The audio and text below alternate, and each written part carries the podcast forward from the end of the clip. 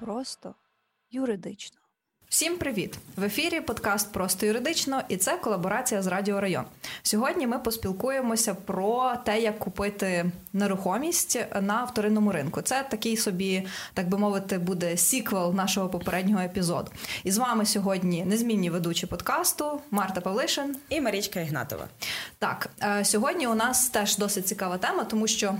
Вторинний ринок нерухомості насправді дуже широкий, дуже популярний, особливо у Львові, особливо в центрі міста, всі ці польські люкси і так далі. і так далі, Австрійські будинки. Все це виглядає дуже круто. Е, Є на це насправді попит, тому що особливо люди, які там дуже люблять жити в центрі, там зранку знаєш собі вийти на каву, це пройтись так вальяжно, або просто естети від в душі і в житті, цінують е, власне е, історію і хочуть купувати нерухомість нерухомість на вторинному ринку.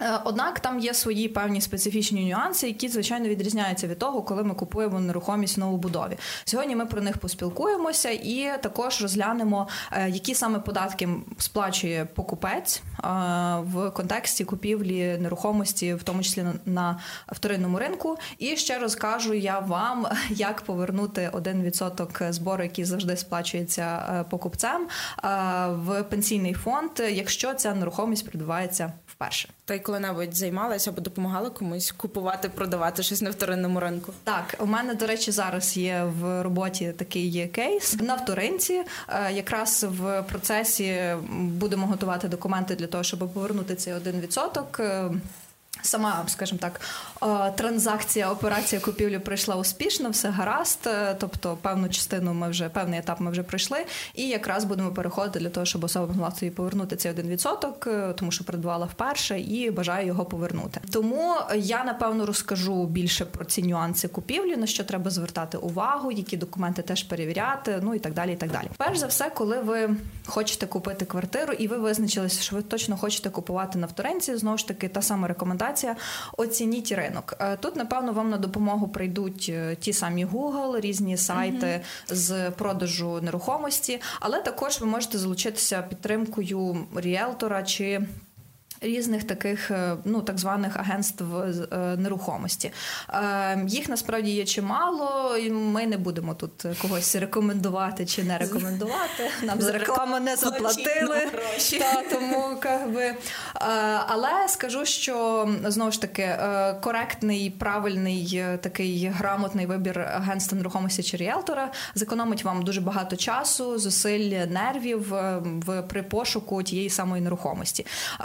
Тут що важливо, зазвичай з хорошими надійними такими ріелторами і агентствами нерухомості укладається договір. Договір такий собі, як ну договір на послуги, ем, послуги з того, що там ріелтор, виконавець він зобов'язується проаналізувати ринок, запропонувати вам варіанти, організувати всякі зустрічі з потенційними продавцями, дати можливість організувати огляд цих квартир і так далі. І так далі, е, вести е, покупця аж до того моменту, поки, скажімо так, не буде укладена угода і не буде зареєстровано право власності. Однак тут слід пам'ятати і розуміти, що ріелтор, як такий, він в принципі не несе якоїсь відповідальності взагалі. Тобто, якщо, умовно кажучи, ви там купили квартиру, а потім сталося так, що е, Продавець передумав і захотів повернути собі назад, або, умовно кажучи, вас киданули на оціночній вартості цієї квартири. Про це трохи пізніше розкажу, які там є нюанси.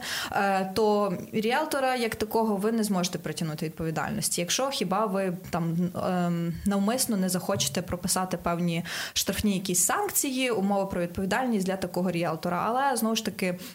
Для цього треба буде звертатися в суд. Це дуже довго, нудно і насправді не завжди ефективно. Знову ж таки, тому ви маєте бути готові, що ріелтор він так би мовити, ну просто ходить і показує вам, надає цю всю інформацію, вся, яка вам потрібна для того, щоб ви визначитися з вибором, купити цю квартиру. Але в контексті вже самої е, як юридичної операції купівлі-продажу, ну тут ріелтор він не грає так як такої ключової ролі. То на що ж таки треба звертати увагу, вже коли ви визначилися і хочете придбати цю квартиру. В першу чергу познайомтеся добре з власником. Що означає в юридичному контексті добре познайомитись з власником? Це означає наступне. Частина, що ви можете попросити всі документи, е, які підтверджує право власності на цю квартиру. Це може бути е, договір купівлі-продажу. Наприклад, власник теперішній теж в когось купив. Ви його аналізуєте, що там взагалі зазначено, яка була вартість квартири на той момент. Це може бути договір дарування. Власнику просто подарували цю квартиру, або, наприклад, це може бути. Свідоцтво про спадщину, е, допустимо, там власника, бабуся чи дідусь е, заповіли йому це майно, і він потім через певний теж юридичні процеси е, отримав цю квартиру у спадок і набув на неї право власності. Можуть бути різні підстави, може бути навіть рішення суду. Все це є допустимі документи, просто важливо, щоб ви їх отримали і ознайомилися. Далі ви перевіряєте, чи дійсно власник це той власник, про якого зазначено в документі право власності. Та це сложно зараз звучить, але я вам поясню. От в документі написано, що такий-то, такий-то Петров Петро Петрович є власником такої-то квартири. Ви просто в нього надайте, будь ласка, там, наприклад, ваш паспорт, щоб я подивився. Вам не обов'язково, скажімо так, знімати копії, хоча це nice to have. Ви дивитеся, співставляєте дані, чи там, наприклад, співпадає той самий ідентифікаційний код, е, прописка, все, все всі ці дані, які вам надають, для того, щоб пересвідчитися, що це дійсно та людина. Чому? Тому що ну буває дуже багато різних шахрайських схем, де є підставні особи. Е, особливо дуже часто є ризик, коли е, пропонують купити квартиру на вторинці по довіреності. Е, чому тут є ризик? Тому що потім обсяг прав е, повноважень по такій довіреності, взагалі, е, і сама довіреність може бути оскаржена до суду. Ну, наприклад, був до речі такий кейс у Львові, коли людина хотіла купити квартиру на вторинці, вона її купила, але ну, власник до того він був за кордоном, він відмовлявся приїжджати і видав довіреність. Людина купила цю квартиру. Через два дні власник помирає, і дружина цього власника потім пішла оспорювати взагалі цю довіреність, цей договір купівлі-продажу. Одним словом числом. Дуже негарна ситуація вийшла. В результаті краще просити, вимагати, щоб власник з'явився до нотаріуса особисто е, і безпосередньо вже з цією особою ви укладали відповідний договір. Так, я щось дуже багато говорю. Марта, давай ти мене доповнюй, а я потім доповню тебе. Я просто заслухалася, я ж не хотіла пере, слухай, перебивати собі. Нотувала в голові, якщо я коли-небудь захочу купити квартиру сама. Звертайся а, до мене. Да, всі звертайтеся до мене але по дружбі, я сподіваюся, погодинний рейд буде такий. Ну, Ми це обговоримо в індивідуальному порядку.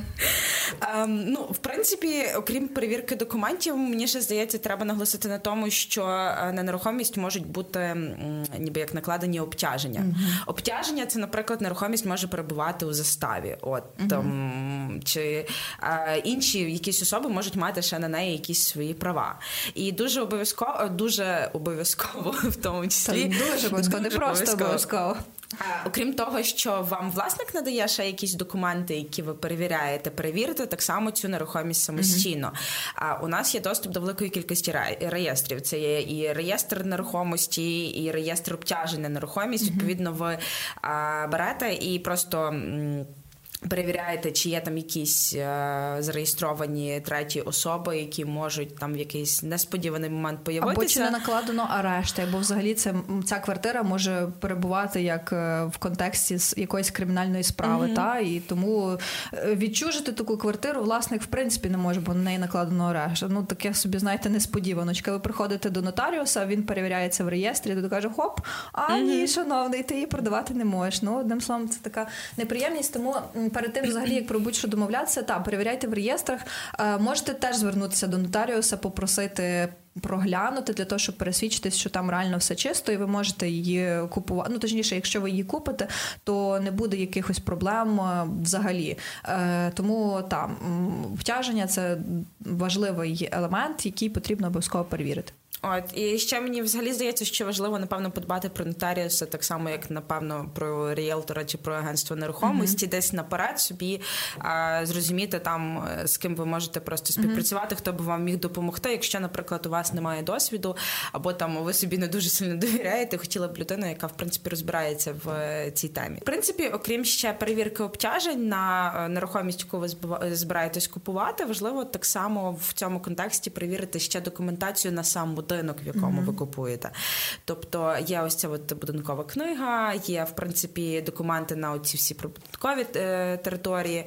От і відповідно так само варто перевірити для того, щоб зрозуміти принаймні, як, наприклад, влаштовані ті ж самі комунікації в будинку, mm-hmm. для того, щоб не було якихось сюрпризів е, потім, що там десь щось е, протікає, погана там проводка електрична, от чи ще якісь такі проблеми, які пов'язані там з якимись трубами, підлогами і тому подібним. А ви вже нічого не зможете пред'явити, тому що ви підписали договір. Бо є така річ, що. Після того, е, що коли ви підписуєте договір, ви так само підписуєте те, що ви в принципі ознайомилися, і у вас немає претензій до тієї квартири. Відповідно, якщо ви потім виявите, що вас десь надурили, а ви погано перевірили розетки, то mm-hmm. ви вже нічого не зможете зробити, бо ви самі підписалися про те, що все окей, вас квартира повністю задовільняє, і у вас немає до неї претензій. Mm-hmm. А, Так, ще один важливий момент знову ж таки, як вберегти свої гроші при е, купівлі. А, При продажу е, квартири треба визначити, скільки вона реально коштує ну, на ринку. Тому що коли ми купуємо в новобудові, то ми розуміємо, що там сам забудовник він каже, стільки то там за один квадратний метр, і ми приблизно розуміємо, скільки воно буде вартувати в навторинці є дуже багато факторів, які можуть на це впливати. Е, Взагалі, розташування, е, рік забудови, стан, якість будівництва. Тобто, всі ці всі нюанси вони звичайно впливають на вартість квартири.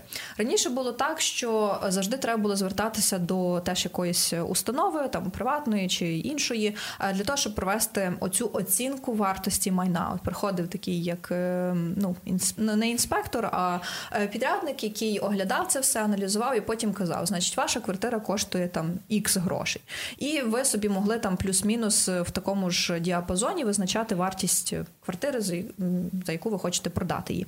Однак е, вже цього року, якщо не помиляюся, в червні фонд державного майна запустив онлайн-сервіс для автоматичної оцінки такого майна. Чому це класно? Тому що е, фактично незалежний такий, як майже штучний інтелект, може оцінити, скільки коштує ваша квартира. Ви собі просто вибиваєте в гуглі цей сервіс. Ем, там потрібно мати електронний цифровий підпис, е, який ви в принципі можете згенерувати, або, наприклад, через той самий Приват 24 або можете звернутися до кваліфікованого експерта, е, який генерує ці всі ключі. Ем, ну, це можна взагалі багато про це говорити. Мені здається, це тема окремого епізоду, але тим не менше, ви реєструєтеся, отримуєте за допомогою цього ЕЦП.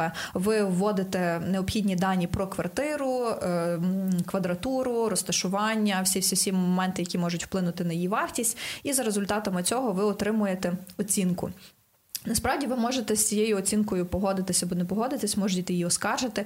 І що теж не менш важливо, ви можете звернутися теж до такої установи, як це було раніше, і щоб вам провели, ну скажімо так, цю оцінку майна. Ну тобто, у вас буде на руках anyway будь-який документ, який підтверджує, скільки коштує ваша квартира. Якщо ви з цим погоджуєтесь, то супер. Якщо не погоджуєтесь, можете оскаржити. Ну, якщо ви, наприклад, хочете більше за неї вторгувати. Чому е, все це важливо? А тому, що бувають такі ситуації, коли, наприклад. Той самий продавець е, хоче, умовно кажучи, зменшити податкове навантаження на себе, і, е, умовно кажучи, каже: е, Давай так от в договорі ми напишемо, що трикімнатна квартира в центрі коштує 300 тисяч гривень. Це смішно. Е, в результаті, але по факту е, ти мені заплатиш за неї півтора мільйони, умовно mm-hmm. кажучи. Е, тобто до нотаріуса ви йдете, там десь е, цей продавець, умовно кажучи, отримав не знати, яким шляхом цю оцінку майна, показує цей документ. Нотаріус такий, ну що ж зроблю? Ну добре, треба mm-hmm. посвідчувати договір. Але по факту ви людині заплатили в декілька разів більше. Тобто фактично, якщо не помиляюся, в п'ять разів більше заплатили. Пройшло деякий час, е, ви там вже почали, наприклад, жити, і тут. Е, продавець якихось будь-яких підстав е, каже, що він не хоче, умовно кажучи, більше щоб ця квартира була у вашій власності. Він хоче її повернути, що він там буде оскаржувати uh-huh. там до суду, будь-які інші інстанції, шукати різні підстави для того, щоб визначити визнати договір купівлі-продажу недійсним, і пропонує вам розійтись полюбовно. І що тут відбувається? А відбувається то, що повертають вам ту суму, яка вказана в договорі. І попробуй ти доказати, що ти по факту заплатив півтора мільйони, а не 300 тисяч гривень. Ось це теж дуже така популярна схема, як можна розвести людину на гроші. Тому е, завжди е, просіть е, цю оцінку майна, е, дивіться, хто саме її проводив. Якщо це проводить за допомогою цієї платформи, то в принципі можете розуміти, що вона є більш-менш адекватна. Е, якщо ви не погоджуєтеся з цією оцінкою майна, попросіть провести ще одну оцінку, якусь незалежну, альтернативну. Е, в будь-якому випадку ви розумієте, що це є ваші гроші. Якщо вас просять на ось таку, скажімо так, маніпуляцію, uh-huh. на таку схему, не погоджуйтесь, бо тому що для вас це несе дуже багато різних ризиків, в тому числі просто втратити свої гроші. От при тому, що на вторинному ринку в принципі є якісь прогнози зростання спадання цін за квадратний метр. Тобто, в принципі, є якийсь певний, е, так скажемо, діапазон цін, в якому можна орієнтуватися в залежності від того самого там району, де розташована квартира, чи там року побудови квартири. От і так само ще такий коментар, що в принципі е, на авторинку ем, дуже багато людей беруть кредити, mm-hmm. іпотечні кредити набагато більше ніж на первинному ринку. Це якщо були уважні і слухали наш попередній випуск, знаєте, так. що а, а якщо не час... були уважні, то послухайте ще раз. О, Ми не будемо це зараз повторювати. Та. Ми не будемо розкривати, тому повернетесь до попереднього випуску, але. Такий коментар, що на вторинці, відповідно, ви просто берете і ви, скажімо так, платите всю суму одразу по факту за квартиру. Uh-huh. Там неважливо, чи в мішку, чи через переказ. Ми радимо переказ, все-таки ніхто не хоче носитися з грошима. Uh-huh. От і відповідно для цього дуже часто беруть іпотечні кредити. І я так дивилася, що за статистикою влітку, здається, в червні 2021 року 90% іпотечних кредитів видавалися uh-huh. саме на вторинний ринок. І ще важливий нюанс, що в принципі на вторинці е, ціна за квадратний метр набагато більша, ніж на первинному ринку, оскільки ви купуєте не будинок, який е, там не знаю, там недавно побудований, там голі стіни, ви собі його обставляєте, mm-hmm. як хочете. Вам ж треба цілу купу всього попідключати і тому подібне. І ще в принципі багато грошей витратити. На вторинці, якщо ви будете дуже ретельно шукати і вам повезе, ви зможете себе позбавити там великої кількості проблем, наприклад, зробити тільки якийсь мінімальний мінімальний косметичний ремонт і не переживати за все інше. Тобто, в принципі, ви купуєте повністю облаштовану а, квартиру. Ну так, але мені здається, що якщо це якісь в тому числі хрущовки uh-huh. і так далі, і так далі, воно все одно буде дешевше, тому що є ще різниця, з якого матеріалу будується там панельний будинок, він ніколи не буде коштувати стільки, скільки цегляний. Е, Тому тут теж треба. Ну, одним словом, треба uh-huh. дивитися. Ми не спеціалісти насправді в цінах е, на ринку нерухомості. Тут вам дійсно треба звертатися до ріель, до ріелторів, які є професіоналами в цьому контексті. Ми все ж таки можемо порадити, як е, максимально ефективно використати ваші кошти, щоб просто частина з них не вилетіла в трубу. Ще одне, що я хочу звернути увагу, вже коли ви е, перевірили всі документи, ви переконалися, що продавець має право власності на цю квартиру, що продавець це є той самий продавець, а не якийсь його там близнюк чи підставна особа, що немає жодних обтяжень, обмежень стосовно цієї квартири, що вона є вільною, її реально можна продати. Що оціночна вартість майна вона є адекватною, тобто там допускається певний відсоток відхилення, здається до 25, але не більше. Ви вже перебуваєте в того самого нотаріуса, готові укладати угоду. Важливо почитати саму угоду, тому що там можуть бути різні різні речі, цікаві і не дуже, важливі і не дуже, приємні і не дуже. Але про що я тут зараз веду мову? Як то кажуть, «Е, читайте все, що написано, особливо якщо написано дрібним шрифтом. Чому? Тому що особливо, якщо це, наприклад, ще стосується якихось попередніх договорів, тобто це ще не е, посвідчення самого договору в нотаріуса. Бо може бути така ситуація, що вам сподобалась дуже квартира, але ви до кінця не впевнені стосовно неї, і ви вирішили дати певний завдаток в якійсь там ікс сумі, Наприклад, якщо це по тому самому договору попередньому, ви пошукали, знайшли підходящий якийсь кращий варіант, що в принципі окей, і хочете повернути той завдаток і розірвати попередню угоду. Але в тій попередній угоді ви не дочиталися, що там є певні штрафні санкції. Якщо ви розриваєте, наприклад, договір е, протягом певного періоду часу чи до якоїсь там події, то ви, е, скажімо так, не можете отримати всю суму цього завдатку собі назад повернути. Тобто ви отримуєте, наприклад, з неї тільки 10 чи 50%. Це теж є момент. Він можливо не є зовсім юридичний, але він є досить практичний. Чому? Тому що потрібно дуже уважно читати всі умови договору.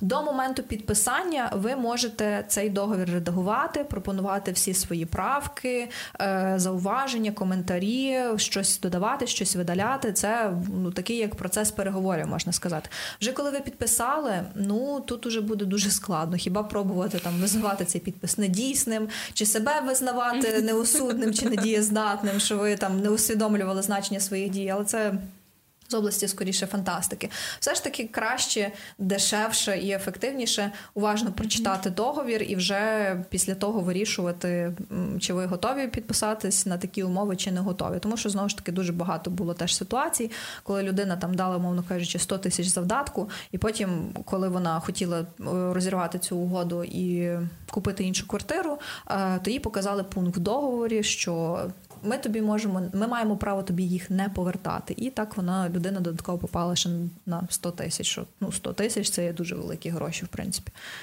Мені здається, що загалом треба читати абсолютно все, що ви отримуєте, коли ви купуєте, продаєте квартиру, оскільки ви ніколи не знаєте, хто там що там дрібним шрифтом написано. Mm-hmm. І, наприклад, ті самі, от як вичитати там, що на квартиру накладені обтяження, то треба взяти, прогортати три сторінки тої виписки, і десь там е, приблизно в кінці побачите, що там є на квартиру якісь обтяження, якісь там треті права, і доволі уважним з тим всім бути. І загалом.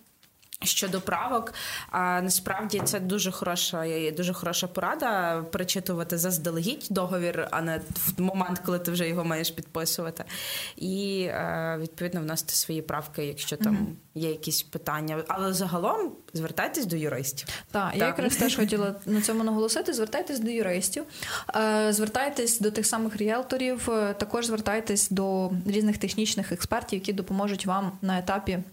Ще до укладення угоди оцінити технічний стан самої mm-hmm. квартири.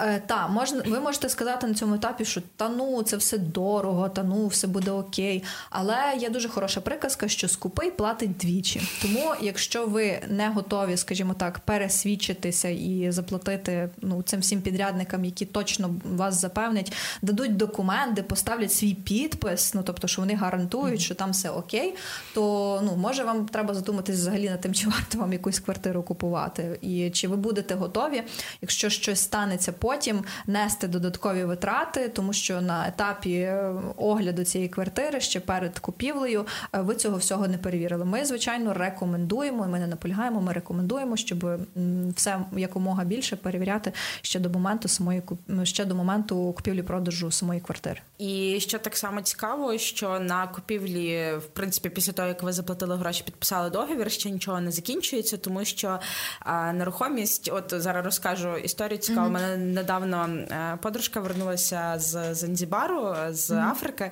і вони говорили там з місцевими племенами, з Масаями говорили. І от, типу, питаються вони, як ви собі, типу, там не знаю, десь селитесь, типу, що ви робите для цього? Uh-huh. І вони такі кажуть: ну, ось, типу, є батьківська хата. В них такі хати мазанки з глини mm-hmm. зверху солома. І каже, типу, цей представник племені каже: Ну, от є батьківська хата, захотів жив з ним, а не захотів, відійшов собі 100 метрів, поставив собі свою хату, поставив собі танцпаличок і все. А там де, типу, наступне питання: а ну, а ви щось платите державі, в принципі, типу, за ті 100 метрів, на які ви відійшли, і де ви свою хату поставили? Він каже, а що ми повинні щось платити державі? І тут, ну, типу, мені було мені б е, теж би так хотілося відійти на 100. Часте питання українців, в тому числі, якщо так не індивідуалізувати. Та, але дійсно треба заплатити. Треба а те, що заплатити. треба заплатити, це називається податок. От і я би теж так хотіла собі відійти, знаєш, і нічого не платити. Але на жаль, ну на жаль, не зовсім ем, державі таки треба заплатити. Треба заплатити податок і треба заплатити мито. І тут є дуже важливий нюанс, що знову ж таки ем, податки на вторинці відрізняються від податків на первинці. От і оскільки ви купуєте фізичної особи на вторинному ринку квартиру, відповідно, або ви продаєте цю квартиру. Відповідно, є один дуже великий нюанс. А в першу чергу варто звернути увагу на те, що якщо ви продаєте квартиру вперше за три роки. От то в такому випадку ну, ця квартира, в принципі, вона не на неї не обширюється цей податок на доходи фізичних осіб. Тобто 5% цього податку ви не будете платити. Але заплатити державне мито вам все одно доведеться. Зазвичай це домовляється з покупцем. Mm-hmm. За це державне, е, ну в принципі, між собою там домовляються покупець і продавець за це державне мито, і відповідно його сплачують. Ще який один цікавий нюанс, що так само один відсоток ж треба платити і покупцю, цей так званий внесок до пенсійного фонду, який їм треба платити. От і відповідно ще треба обов'язково заплатити за реєстраційні дії, які здійснює нотаріус. Так. Але е, звертаємо увагу на те, що. Якщо ви продаєте квартиру і продаєте її кілька разів, то вам доведеться всі наступні рази платити платити відповідно ці 5% податку на доходи фізичних осіб, і так само ось цей 1,5% військовий збір. Але тут знову ж таки е, є одне тут але... Е, уточнення 5% – це просто е, зменшена ця ставка. Загалом так. ПДФО це 18%, але є винятки, в тому числі в податковому кодексі, зазначено, що от ця податкова mm-hmm. ця ставка може бути знижена, і тому це теж ПДФО просто 5%, так щоб ви розуміли, і у вас не виникало якихось. І в принципі ці 18% вони потенційно, судячи на тому, що зараз відбувається зміна на в законодавстві, mm-hmm. в тому числі в сфері нерухомості, можливо, потенційно будуть застосовуватися ще не точно. Якщо більш конкретно говорити про ці зміни, ми теж згадували, до речі, в попередньому нашому випуску mm-hmm. про цей антиахмедівський закон, mm-hmm. і він наразі пройшов перше читання. Ми не знаємо знаємо, що там далі буде в другому, туди вже подали правки. От і вони його повинні розглядати за скороченою процедурою. В Верховній Раді, але наразі там така складається ситуація, що якщо зараз ми маємо е, таку ситуацію, що якщо там ви власник понад три роки і там вперше за рік продаєте цю нерухомість, то ви не платите ПДФО, то відповідно до нових змін е, ця система вона лишається. А, І відповідно, якщо ви так е, ну типу вперше продаєте, то відповідно ви не платите 5%. Mm-hmm. Але якщо ви вирішили таки е, за рік продати там ще наступну квартиру, вам вже доведеться заплатити ті 5%. І в принципі, е, за наявною наразі системою, ви ті 5% платите кожного наступного разу, коли ви її продаєте. Mm-hmm. Відповідно до змін, які пропонуються, ви вже третю квартиру будете за неї платити на 5% податку, а за загальною ставкою mm-hmm. 18%, яка зараз наразі існує в податку податковому кодексі. І ще трошки вернемось так само до попереднього випуску. Ем, первинного ринку так само зміни стосуються, оскільки забудовники раніше закладали ПДВ в ціну при першому продажі новобудови. Тепер їм же ж доведеться платити ПДВ щоразу, поки вони не продадуть це на вторинному ринку, в тому числі фізичній особі. І відповідно держава за прогнозами е, хотіла збільшити, здається, надходження за рахунок цього е, закону закону до себе в районі 30 мільярдів гривень. Ну це доволі Не багато. Просто уявіть собі, якщо раніше ви платили там тільки 5%, mm-hmm. кілька квартир продали, а потім вам треба буде після третьої платити 18%. Ну mm-hmm. це в два рази більший податок виходить. Так, так само і щодо так, ПДВ.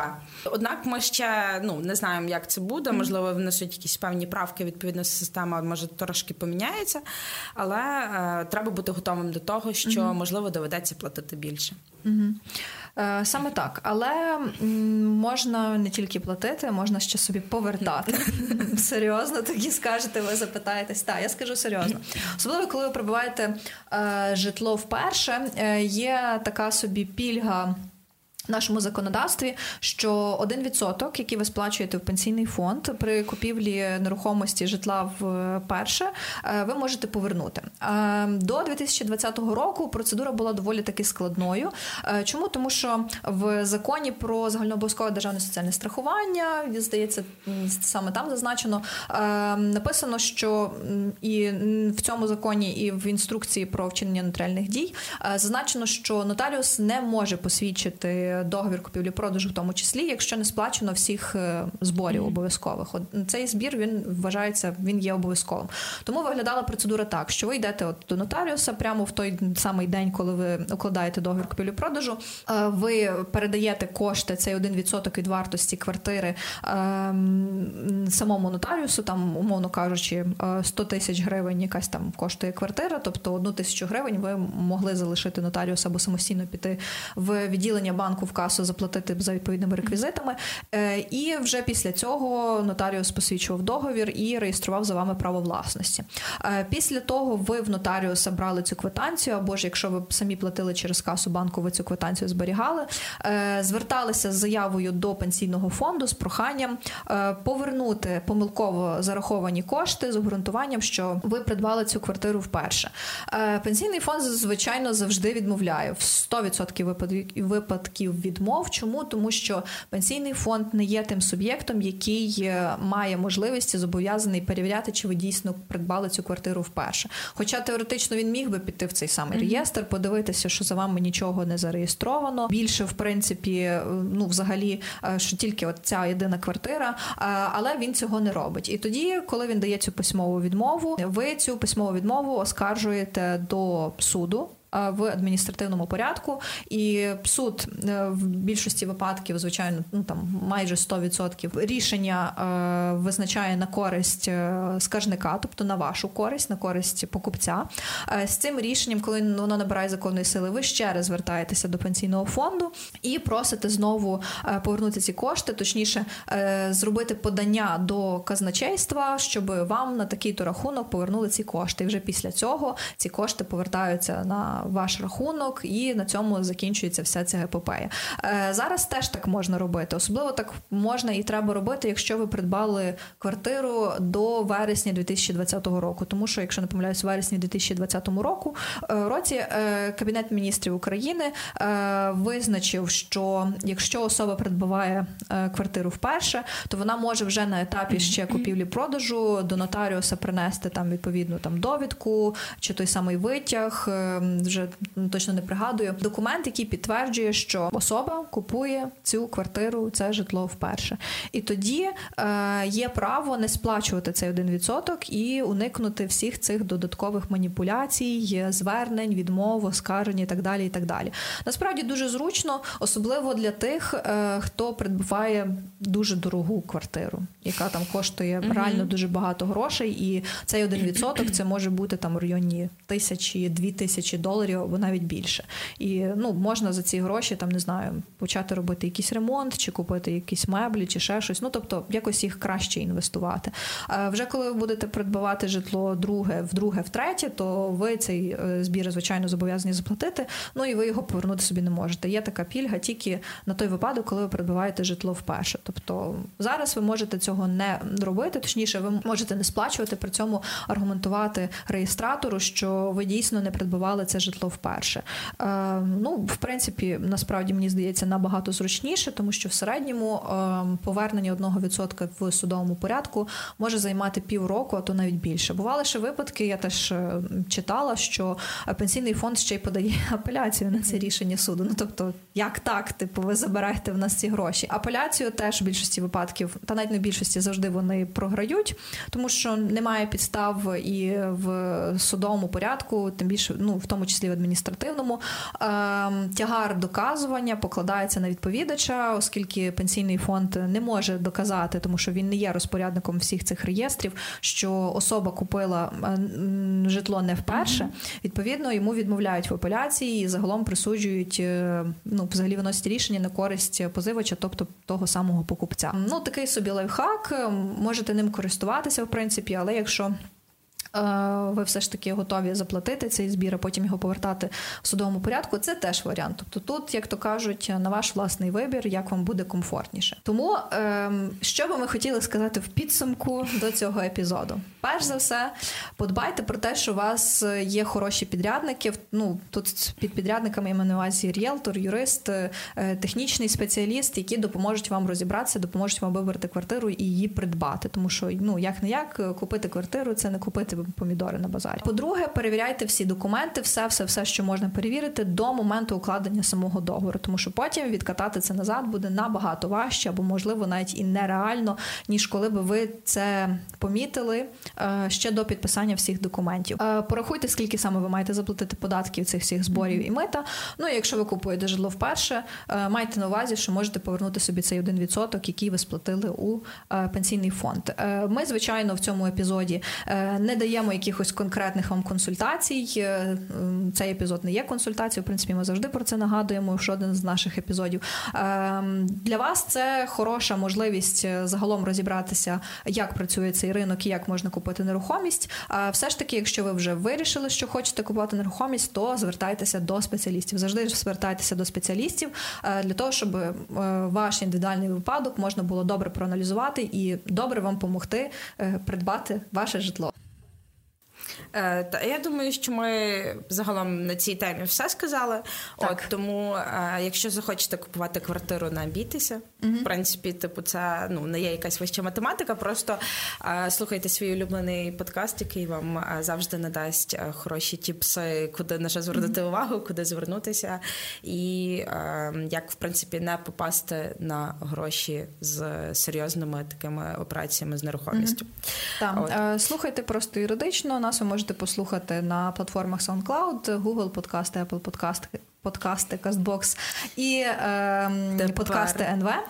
Нове время. Yeah. Там ми тепер теж там є. Підписуйтесь на нас в Телеграмі, в інстаграмі. Також е, підписуйтесь на наших партнерів Радіо Район, е, підписуйтесь на їх Ютубчик, тому що саме на їхньому Ютубчику ви можете нас не тільки послухати, а ще й подивитися на нас гарних та розумних. Тому е, нехай у вас все класно виходить з купівлею, купівлею вашої нерухомості, е, і нехай вам щастить. Побачимося в наступних епізодах. Па-па. Всім па-па.